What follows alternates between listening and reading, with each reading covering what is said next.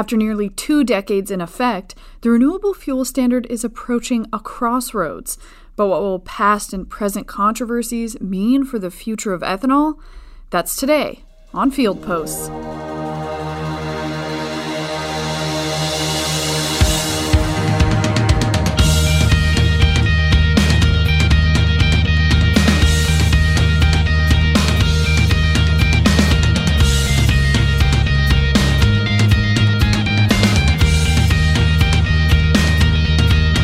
Field Post is a D T N Progressive Farmer podcast that dives deeper into the most important trends in agriculture to explore the business's cutting edge. I'm your host, Sarah Mock. For nearly two decades, the Renewable Fuel Standard has helped make ethanol and biofuels industries major destinations for U S crops. But for corn markets in the last few years in particular, uncertainty has run rampant as high demand gave way to excess supplies made worse by unreliable biofuels policy. And at the end of twenty twenty-two, a big reset is looming. Today, D T N staff reporter Todd Neely and Progressive Farmer crops editor Matt Wilde join us to discuss where these uncertainties stand, from small refinery waivers and pandemic-stalled fuel demand to the more recent Supreme Court ruling on E fifteen.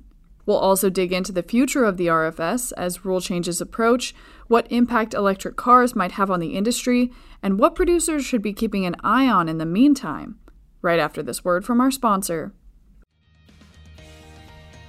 Today's episode is brought to you by My D T N. In today's environment, it's essential, more than ever, to get the most current and accurate information to help save your valuable resources and continue to be profitable. Get access to all the information you need to deal with this change from D T N. As the leading independent, trusted source of actionable insights and market information, My D T N gives you accurate weather forecasts, the most extensive database of grain bids, and the most timely news and analysis from our award-winning news team. These features and more are available twenty-four seven via desktop, laptop, and any mobile device to be with you on the go.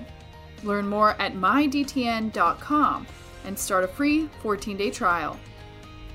Now, back to the show. D T N staff reporter Todd Neely and Progressive Farmer crops editor Matt Wilde have been deep in the weeds on ethanol, reporting the cover story for the August issue of the Progressive Farmer. Todd and Matt, ethanol has been such a top story for the ag industry for the last several years, if not basically since the R F S was signed. But I'm curious about the timing of this piece. What has, in terms of following news and things that are happening in the near term, why is this moment the right time to be taking a really hard look at what's happening in the ethanol space? Yeah, it's a great question. I think Matt can talk a lot about this too. He talked to a lot of ethanol producers, farmers, and other people on the ground. I deal a lot in the policy in D C and, and all the things that, that go into that. But I would say, from my perspective, I think we we decided to look into this and delve into ethanol deeper at this point in time because there's so much discussion in the Biden administration about moving to electric vehicles. And that's fine, although you look down the road, and I, I still think the technology is, is in its infancy in, in terms of E Vs. And I think a lot of people in the ethanol industry were a little uptight, to say the least, when the Biden administration came in and began uh, immediately talking about the future prevalence of, of electric vehicles. And I think along the way, ethanol, as we, we've seen so long, dating back to the two thousand five R F S, ethanol has been having to tell a story and retell its story about its carbon benefits and that sort of thing. And I think from my perspective, this story that we went into, I think it is really talking about where ethanol stands. We're seeing build out in the industry and different technologies, carbon capture, expansion of corn, corn storage. There's all kinds of things going on in corn and ethanol right now. And I think what we wanted to dive into is what is the future of, of ethanol. And I think Matt can tell you more too, but I, I think ethanol needs to have a place at the table when it comes to greenhouse gas emissions discussions. And I think hopefully the story that we did is maybe a precursor or at least getting the discussion started on that front. Ethanol has battled for decades for its place within the, the fuels in the fuel sector. The oil industry and ethanol, while they You know, with the R F S, they somewhat have to get along. But however, they are still those battles that are continually going on between the long, uh, the, the stalwarts within the, the oil industry and the renewable fuel sector, because like in any business, who wants to give up market share? No, no one within their business. And that's certainly this case with the oil industry. So they have been, that has been a battle for years. But when we looked at this, doing this story, we really looked at too with the, uh, with the COVID nineteen, with the pandemic, it was, and how that had changed the fuel usage, because when everybody was staying at home and fuel usage just dropped, uh, dropped like a rock, uh, that also played a role. And there's a lot of other issues as well, that the uncertainty of the ethanol industry at, with the fuel usage came, came back into the, really came back in the forefront again. So you have not only the pandemic, but you had rising, rapidly rising corn prices as the pandemic started to uh, wane uh, a little bit. You had the E P A waivers from the, during the Trump administration, dozens of small refinery wa- wa- waivers were issued that reduced ethanol demand by millions of gallons. So that was some uncertainty. As Todd talked about the electric vehicles, some uncertainty there. The R F S blending requirements are set to sunset in twenty twenty-two, and then the E P A will have to establish now undetermined blending levels for twenty twenty-three, unless the Congress acts as, as well. So lots of uncertainty kind of snowballing here within the last year and a half. So many different directions I want to take out of that question, but I think I want to start with the Biden administration and their role in altering some perceptions. I think coming out of the Trump administration, the big concerns for ethanol and for the corn industry writ large were about small refinery waivers and exemptions to the R F S. Coming into the Biden administration, as both of you have outlined, the Biden administration's focus on electric, especially electric vehicles, seems paramount. Give me an idea of how you all approached reporting on the Biden administration. It's still early, relatively early in the Biden administration. They're still getting people appointed at E P A, getting people appointed at U S D A, figuring out maybe a little bit what that policy looks like for them. Yeah, how, what are you seeing coming out of the Biden administration on the ethanol front? Sarah, I think the one thing that we've learned over the years is that regardless of who's in the White House, there always seems to be some uncertainty coming from E P A and how it's going to handle R F S issues. And I think that's probably escalated, I would say, in the past uh, few years. And early on in the Biden administration, it's really not been much of an improvement. We're at a point now where we had a group of senators the week that we were talking here on this podcast asking for a meeting with the White House and for the, with the president's cabinet to talk about where ethanol fits into their to their pick, the big scheme of things. And uh, there's been a lot of concern that at this point, the Biden administration really isn't giving ethanol the credit that uh, the industry wants and probably deserves when you look at improvements that have been made in the industry in terms of uh, cutting back carbon emissions, reducing the footprint of ethanol. There's a lot of things that the industry's done. When compared to fossil fuels, ethanol really is a far greener fuel. It's Just, it's better all around. And I think what we've seen early on with the Biden administration, there's really a lot of alarm bells going off in the industry and in agriculture as to what we're going to what we're going to see. A couple of court rulings that went against the industry. We we had a district appeal, excuse me, an appeals court in D C that ruled against the E fifteen rule. E P A under Trump had allowed uh, year-round E fifteen sales before it was restricted for ozone concerns. And then we had a Supreme Court case that went against the industry on the small refinery exemptions cases. There's just a lot there. We're still talking about, at this the time that we're talking on this show, we don't have R F S volumes for twenty twenty-one or twenty twenty-two. It's, that's a lot of uncertainty for the industry at this point in time. And I think until we see more from the Biden administration policy-wise, we really don't know where things are going. And I think that uncertainty is really at some point going to start playing into the markets quite a bit heavier as we go forward.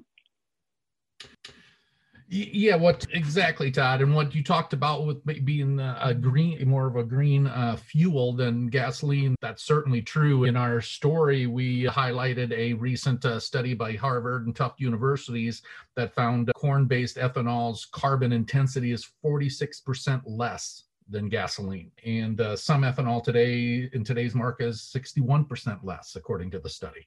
So efficiency improvements and the adoption of new technology certainly contributed to uh, steady reduction of the life, life cycle carbon intensity of corn ethanol.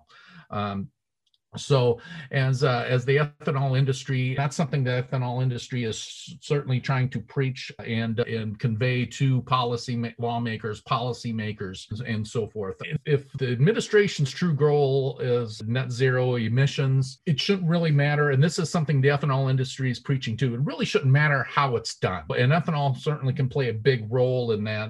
They are working, continually working toward that goal. One thing we highlighted in the story here is the carbon capture projects from ethanol plants, from the production of ethanol, that that is part of this equation as well. So essentially, there's different, there's at least three different projects that are in the works to capture the C O two that's emitted from ethanol plants during the production process to make the fuel more green, to basically reduce uh, the carbon footprint of refineries and the fuel in, itself. So instead of being the C O two being released in the air, it would be captured and transported via underground piping uh, and transported to uh, to areas that be stored underground, such as in in the Dak- south in the Dakotas, where they have underground saline geological formations that would that work perfectly to store Uh, C O two, safely store C O two underground. So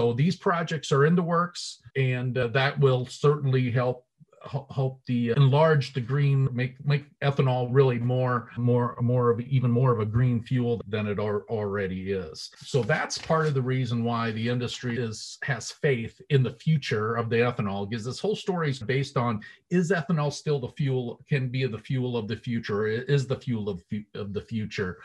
And uh, while there's certainly a lot of questions Uh, that we've already talked about, and uncertainty within the industry, many of the leaders within uh, the industry and farmers believe it will. It just, it's a green fuel. It'll get continue to get continue to get better as technology progresses, and and really it is a very important part of for agriculture and uh, corn, and being able to be a uh, market for corn producers, and uh, and also to be a, with all the infrastructure and everything that's already built. And it's a great employer within these small rural communities where these plants are located. It's just, it's a, a very important part of the U S economy and the rural economy to be abandoned. And that's why a lot of these farmers and industry officials believe, yes, it will be a fuel of the future still. I want to circle back to some of the kind of environmental questions, because despite the, the many benefits that you laid out there of as compared to petroleum-based fuels, there is a question, I think, and the, the biggest one that I think I hear today is about land use change. And it's an interesting time to talk about that because of how tight supplies are in the U S and how high the price of corn is. So I'm curious, in your both of your reporting, what are you hearing from both folks in and around the industry and their concerns or lack of concerns about how ethanol has driven land use changes and, and corn production over the last fifteen years or so that the R F S has been around? And then what are you hearing from farmers on that front? Are they, especially now that there's demand is where it is, ha- has that shifted anyone's perspective on how much they're thinking about ethanol as a market? Well, yeah, Sarah, it's interesting. I, we've heard a lot about land use change in the past fifteen years. There's been so much that's been done on this front. And I think one of the things that's really come to light in the past four or five years is that the landscape of agriculture in terms of the actual land that's used really hasn't changed any. You look back on the days before the R F S, and then you compare to where we are now in terms of acres used to corn, and just in general, the number of acres in agriculture, it's the needle's really not moved. I think a lot of environmental groups and others have really tried to make that case, but a lot of times the data that's used to try to make that case really isn't that accurate. I could I could go on and on about the number of studies that have been done on this front and how those studies were flawed in, in a lot of different ways, whether it be the, the satellite technology used, what they're actually seeing on the ground through the satellite technology in terms of looking at how agriculture acres are used. Clearly, there there have been some areas of the world where we've seen land cleared for to grow crops, and you could make the case that perhaps that was done to to account for, you know, the biofuels demand of feedstocks like corn. But really, I think I think that while that's an interesting issue, I think that by and large, it's really hard to say that corn ethanol has driven a massive land use change, whether it be in the United States or anywhere else. I think this is probably a subject that's going to continually come up on the environmental side when we're talking about corn ethanol, but it's really, the numbers just don't bear out that's actually occurred to any great degree. No, I agree, Todd. I think if you think about way back when the industry was was born and and when it really started taking off with the R F S in the in mid two thousands, why why was it created in the first place? The true why was it truly created? It was because, in my opinion, it was like we had huge surpluses of corn already, so it was already there. People, farmers were already already growing massive amounts of corn. It was just getting in with new, with uh, with better genetics and production techniques. It was just going to continue to grow. The acres, like Todd said, the acres were already were already there, and ethanol was one way to help utilize some of that excess production of corn into a, and make a greener fuel with it. And it's not, we've all heard that for, uh, fuel versus fu- food debate, and that has been out for years, where uh, those that are do not like ethanol and bio or biofuel production, that's one of the mantras that they'll talk about. But really, but with when they, during the ethanol during ethanol production, we all know dried D D Gs are made. It's a co-product of ethanol. Ethanol's made, and then in the starch, and then and then you have D D Gs, which are then fed to livestock. So it's still a lot. Most of the corn anyway was livestock feed previously. Yeah, a lot of went into food, into food production and processing, but the bulk was still livestock, used in livestock feed. So it's still being used for livestock feed in the cattle and hog industry and, and so forth. So uh, all we're doing and all the ethanol was doing, yeah, was helping relieve some of that surplus of corn to make a better market and improve prices uh, for, for farmers as well. Yeah, and Sarah, I think another point, Matt touched on it a little bit.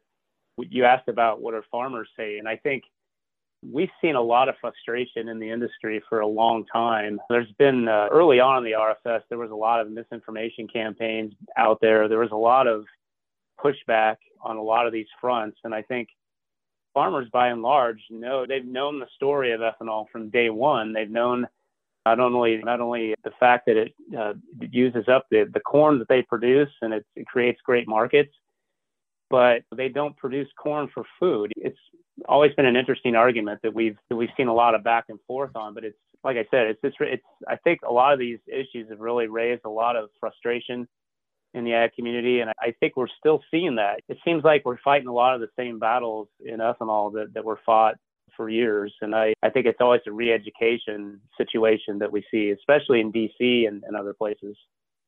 Yeah, it, it, with the with. And farmers are still very, most every farmer is very supportive of, of ethanol and wants and would like the industry to thrive for decades to come. And, and they money most believe, I believe it will. Ethanol provides, like Todd said, an ex- extra markets for their corn. A cult, many times it's very close to their farms where these plants are located. The more of a competitive bid, bids for corn or become more competitive between processors, local elevators, and now then when you had that ethanol plants come in, and it has, it certainly, there's no question, it has raised prices.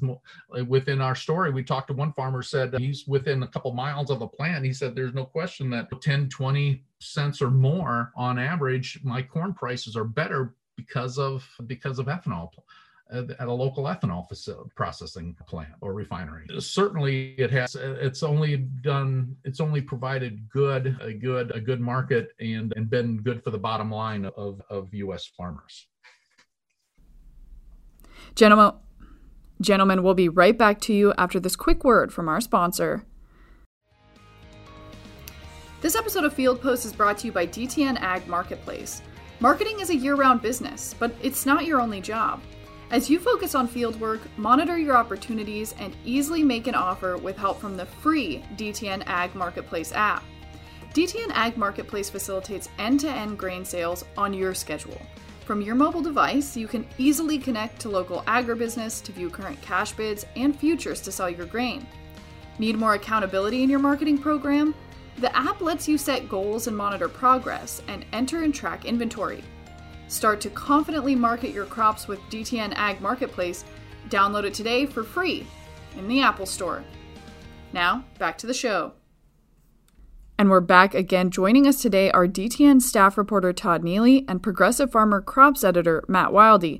Todd, certainly fighting the maybe misinformation or the backlash from other industries has been an ongoing challenge for farmers, but fighting, especially in Washington, D C, has, as we've touched on a little bit, also revolved around those small refinery waivers. Todd, you did mention that there was a recent, a recent court ruling that had some bearing on this. Could you just give us an update on where the kind of small refinery situation stands at the moment and where you expect it maybe to go in the near future? Yeah, certainly. The Supreme Court uh, ruled in favor of a couple different refining companies. Some of the case was a bit detailed, it was a bit into the weeds, but basically, the court agreed with uh, the tenth Circuit. Uh, with the, the tenth Circuit had issued a ruling back in January of twenty twenty, or was it January? It's hard to remember. I think it was January of maybe this year, where there was a lot. There was a lot of discussion about when a refinery could get an exemption. You know, who qualified? There's so many questions that went into this program. Where it stands now, the Supreme Court basically ruled in favor of the refiners and said that E P A could not could not limit what it did on this exemptions program necessarily. And where we stand now, we still have more than sixty waiver requests that are pending with the E P A that date back to, I believe, two thousand eleven. Uh, there's a lot of potential exemptions coming down the pike. E P A to this point has not really said where it's going to go, although the Biden administration did defend uh, the interest of ethanol before the Supreme Court in the case. And so there is some indication that this this administration is probably not going to go the same way that the Trump administration went. Under Trump, we had about eighty-eight exemptions that were handed out, and it, it basically led to an erosion of some four billion gallons of ethanol and other biofuels from the R F S. And it's still something today that I think the industry is hurting from. You know, we've seen a rebound in ethanol. It's been a comeback since the COVID shutdown. But the loss of that demand, that four billion gallons of demand, is something that's really hard to get back. That's a lot of money lost. And so we're waiting to see what E P A decides to do. But I, I think there is some encouraging signs that at least on the smaller refinery exemption waivers, that E P A is, is seeing ethanol side of things.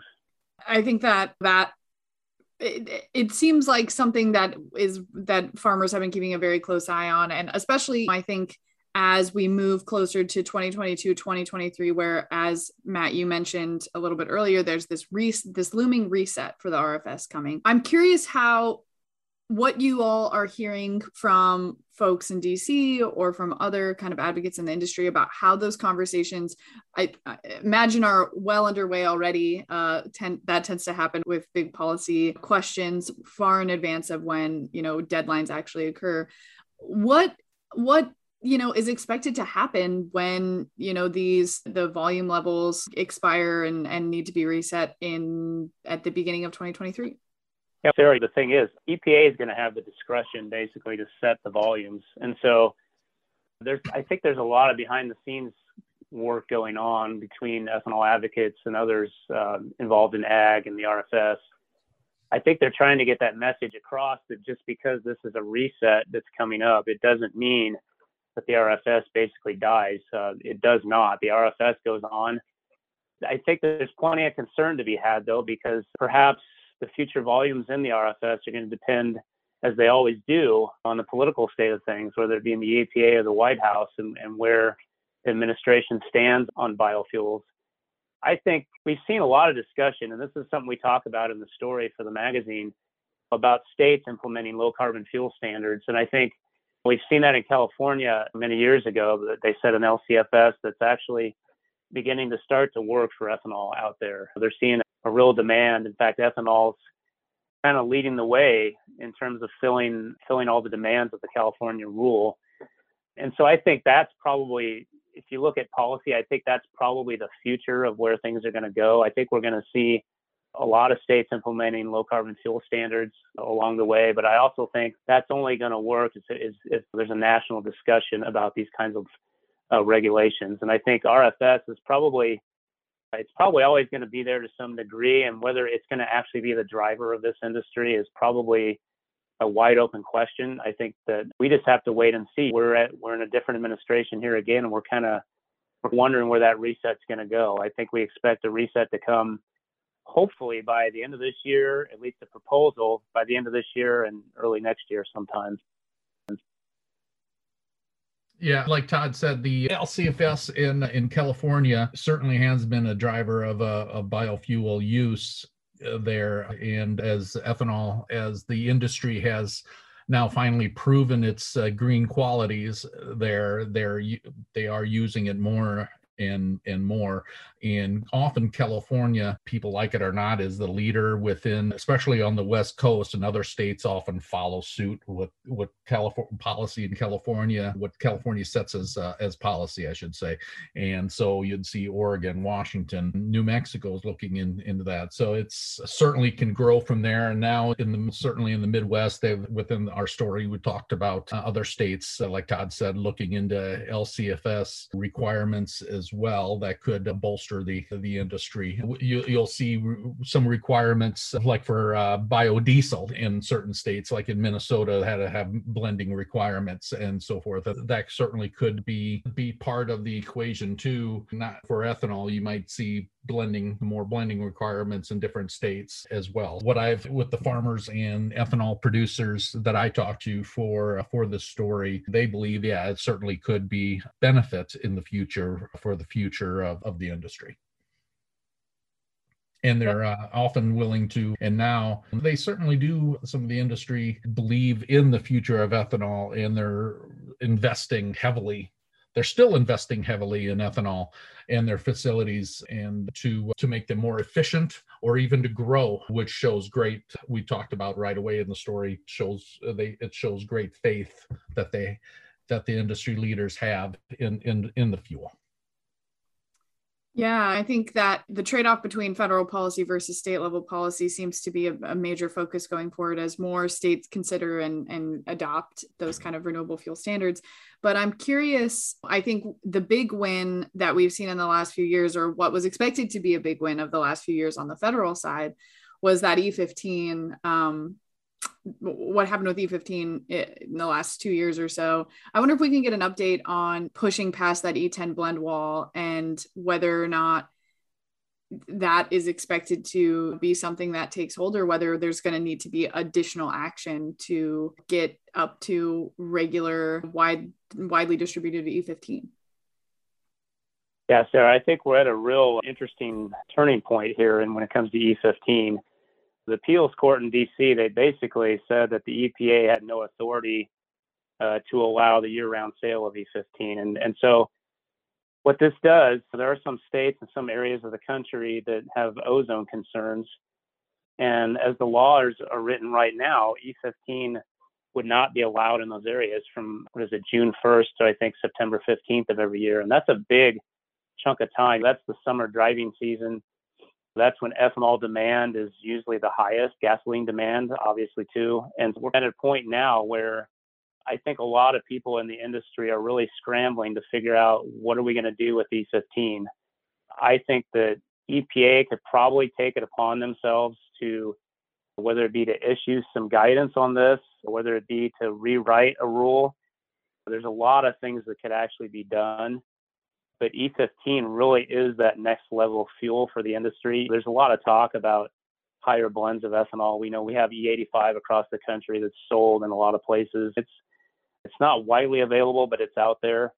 But E fifteen was really thought of as the fuel that, if not anything else, it, it would possibly replace the E ten market at some point. And so we've seen, unfortunately, even before this court ruling, we've been seeing a lot of investment in E fifteen. A lot of gasoline retailers have put up pumps. We've seen a lot of interest in, in expanding that particular availability of that fuel. And when the court ruling came around, I think it put a lot of those investments into question. And I think that's really the concern. We, we're on an island right now, so to speak, on E fifteen. We're not really sure where things are going to go. But we definitely, before the next summer driving season, which is basically June to September, there's going to have to be something done. Otherwise, we'll be seeing a restriction on E fifteen like we did before the Trump administration passed its rule. Yes, as far as yeah, E fifteen, I think it's for, from another little from another perspective. I think it's very has been pretty dang popular in the in at least what I've seen in the Midwest. As more stations are being as new stations are being built, I've noticed uh, that's almost they have a variety of gas selection with fuel selections within on the new pumps. E fifteen is you is always part of that. Uh, E eighty-five is part of that. E ten is part of that. Many more and more stations are having blender pumps, as some a lot of states offer offer incentives and financial incentives to to expand fuel options uh, within their states. So, and when I when, from a personal point, when I'm filling up, I choose E fifteen a lot because I. If I can save ten cents a gallon, which it usually is over E ten, I do it. And I haven't noticed any drop in fuel mileage because of it. And I see a lot of other people choosing that as well. Um, I always look around and see what people are f- feeling when they're filling up and see what they're choosing. That uh, pump is being used an awful lot. So hopefully, hopefully the E P A and the admin, uh, and the administration and this Congress will uh, will be able to figure out what they need to do to keep that uh, year-round fuel, because uh, quite honestly, I think the the c- consumers consumers want it. They like the choice. So especially what I've seen in the Midwest. I'm curious too about the other side of this demand question, which I think, especially at the beginning of COVID, when driving went down precipitously, and we saw those very bizarre few days where oil was trading at negative forty dollars a barrel. There was a lot of concern about what that would mean for ethanol and ethanol plants. But I think in the meantime, we've seen a remarkable resilience with ethanol and even some some growth in kind of export markets. So I wonder, when you all were research, doing the research for this article and considering global demand for ethanol and other markets beyond just domestic consumption, is that a growing market? Is there potential for significant in a world where E fifteen remains marred in controversy and we are remain at E ten here in the United States? Is there significant potential to grow ethanol exports? Yeah, Sarah, it's interesting. Before we had the China trade wars under the Trump administration, China was the next frontier in terms of ethanol exports. And I think it still is. I, I think there's a lot of work to be done on the trade front to open up that market, because that it is a massive potential market in China. And I think if you ask anybody in the industry where they would like to see more of their product go, go, it would be China. Having said that, the Chinese seem to be up and down when it comes to what they, how they view ethanol. At one point, they had a requirement that they were going to uh, require, I believe it was either ten or twenty percent ethanol in their fuel. And they quick, it was a ten, yeah. And so they quickly went away from that when the whole COVID situation picked up. So yeah, I, I think when you look at the export markets, ethanol has gotten through some of its toughest times by looking outside of our borders. And I don't think that's any different. I think as we go on, whether we have E fifteen, whether we have the R F S, there's always going to be a demand for ethanol. And I think it's, I think that place is China, although there's movement in Mexico. There's other places I know the industry would like to go, such as India. There's a lot of, there's a lot of potential out there for the fuel. And I think if the right work is done on the trade front, if the relationships are built in some of these countries and they see the benefits, especially the carbon benefits, that ethanol has a very large export future ahead of it. I, I, I couldn't agree with, agree with you more, Todd, about dealing with, with China as probably most likely the next big, the big export market in the future. I've been to China. Uh, before and and there's big cities, the smog is just horrendous and it just sits. So you think of back, for those of us old enough, you remember seeing pictures of the of Los Angeles and some of the bigger cities on the West Coast, and the haze and the fog, oh, smog just just enveloping the cities, and in the seventies and and early eighties. And then with our, with the help of ethanol and other environmental rules, that, that has greatly improved now, but China's still marred in that same time period. People, now we wear masks for COVID, and they certainly do that there. But the main reason they were always, you'd see people in China, their citizens wearing masks, especially in the large cities, was because of smog issues and, and to protect themselves from that, and to be able to breathe, uh, breathe easier. So that was the big emphasis around ethanol, because they saw what happened, uh, how it has helped uh, in the United States, and they were going to imp- try to implement that in China, and they, that's still the still talk for sure. The question is whether they're going to import or build the plants themselves and import the corn and, to uh, manufacture. And a lot of times, China, they like to bring in the bulk material and then do the processing themselves for to control the end products and to pre- create jobs and wealth and so forth. That's one thing we always thought. Well, maybe corn exports would blossom because of China's demand for corn for ethanol. And certainly China has increased their corn exports here in the last last year, to, which has boost helped boost the prices low in the United States. But it wasn't really, it wasn't for ethanol. It was for other reasons, to help feed their uh, feed, feed their hog, growing hog herd again. But but that is certainly still a still in play for the future for sure. Which again, I think that is part of where the the the future of the industry is still bright, and, and what farmers and producers see as a bright, yeah, see, certainly see as a bright future. I just have one kind of last question, which is, as we come, we've covered so many, you know, variables, so many risks, so many potential outcomes of the next from few months to few years, and what that can mean for ethanol. But I'm curious what you all are paying closest attention to in the near future in terms of, are there reports, outcomes of meetings or events that you think will have a particularly, I don't know, will be particularly informative to the next, the near future for ethanol? And how are you all going to continue following this story moving forward? In terms of where we're going with federal policy, I think that is just the the huge eight hundred pound gorilla in the room here. I We don't really know what, for example, what an R F S reset's actually going to look like. We don't yet know what the volumes for the R F S in twenty-one and twenty-two are, are going to be. There's been some talk that those are going to be either the same or a little bit lower. Uh, and in the meantime, we're seeing a huge investment, at least a potential investment, coming from the Biden administration in electric vehicles. When we talk infrastructure, uh, one of the big award winners in that right now would be electric vehicles, whereas the, the future of biofuels and federal funding is quite a bit, quite a bit more bleak. I think that's really where the rubber is going to meet the road on the future of the industry. What we're going to see in the next couple of years in terms of the R F S, in terms, in terms of trade with China, there's a lot that's going to happen within the Biden administration that I think is going to uh, really determine uh, where we go.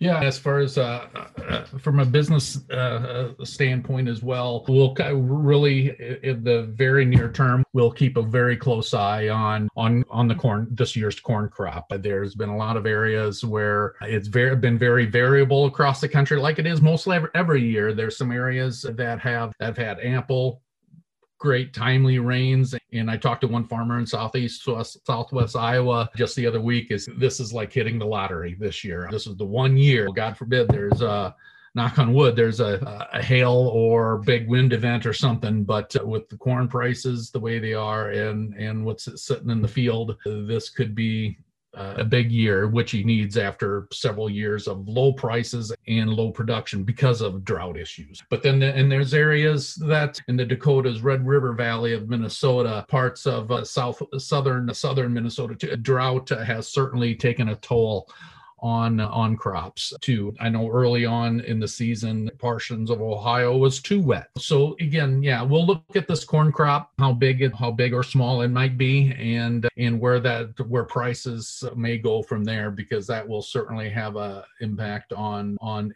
on the feedstock, the main feedstock for ethanol, and their and the price structure as well. But as uh, as the industry said too, is we can, even with five dollar corn, six, we can make a profit selling ethanol. As long as that ethanol price is, is good. And right now they are, the profitability is there for ethanol. For the most part, yeah, corn for farmers and industry leaders are still very positive about the future of the fuel of and and where it will go. Again, investment is being is being made in the industry. Sure, there's several plants. We were told by Chad Hart of Iowa State, who follows the ethanol industry very closely, that during the pandemic, several, maybe ten to twenty plants did did temporarily cease production or or cease production permanently because of because of the pandemic and and basically demand falling off. But these are typically older plants. They needed to be upgraded anyway. The owners decided not to put that money in and, and so forth. There's a lot of different reasons behind it. But overall, there's still good investment in going in, such as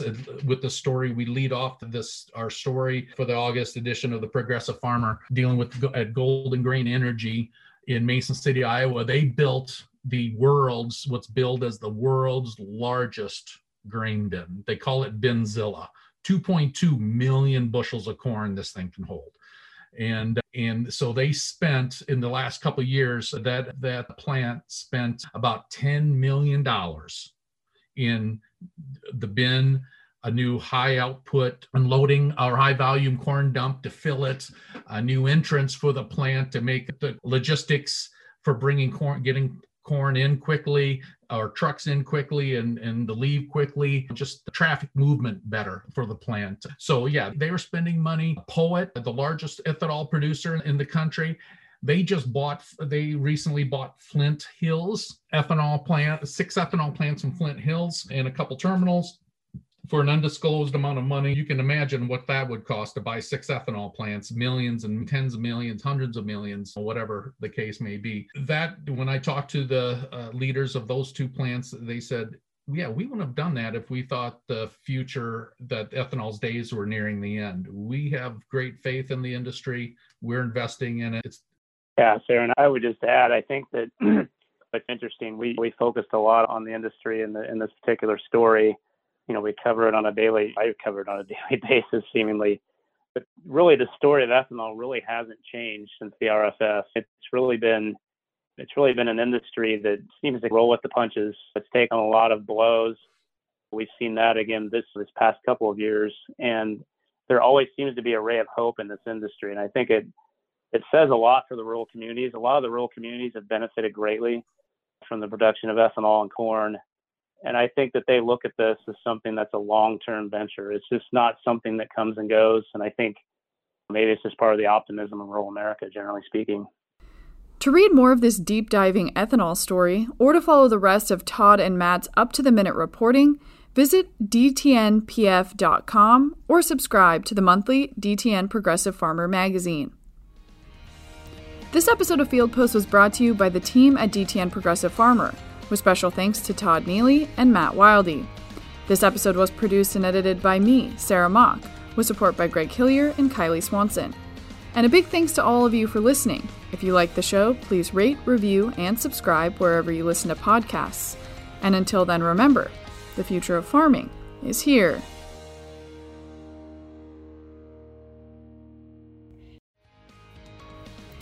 This episode of Field Post is brought to you by D T N Ag Marketplace. Marketing is a year-round business, but it's not your only job. As you focus on fieldwork, monitor your opportunities, and easily make an offer with help from the free D T N Ag Marketplace app. D T N Ag Marketplace facilitates end-to-end grain sales on your schedule. From your mobile device, you can easily connect to local agribusiness to view current cash bids and futures to sell your grain. Need more accountability in your marketing program? The app lets you set goals and monitor progress, and enter and track inventory. Start to confidently market your crops with D T N Ag Marketplace. Download it today for free in the Apple Store. Now, back to the show.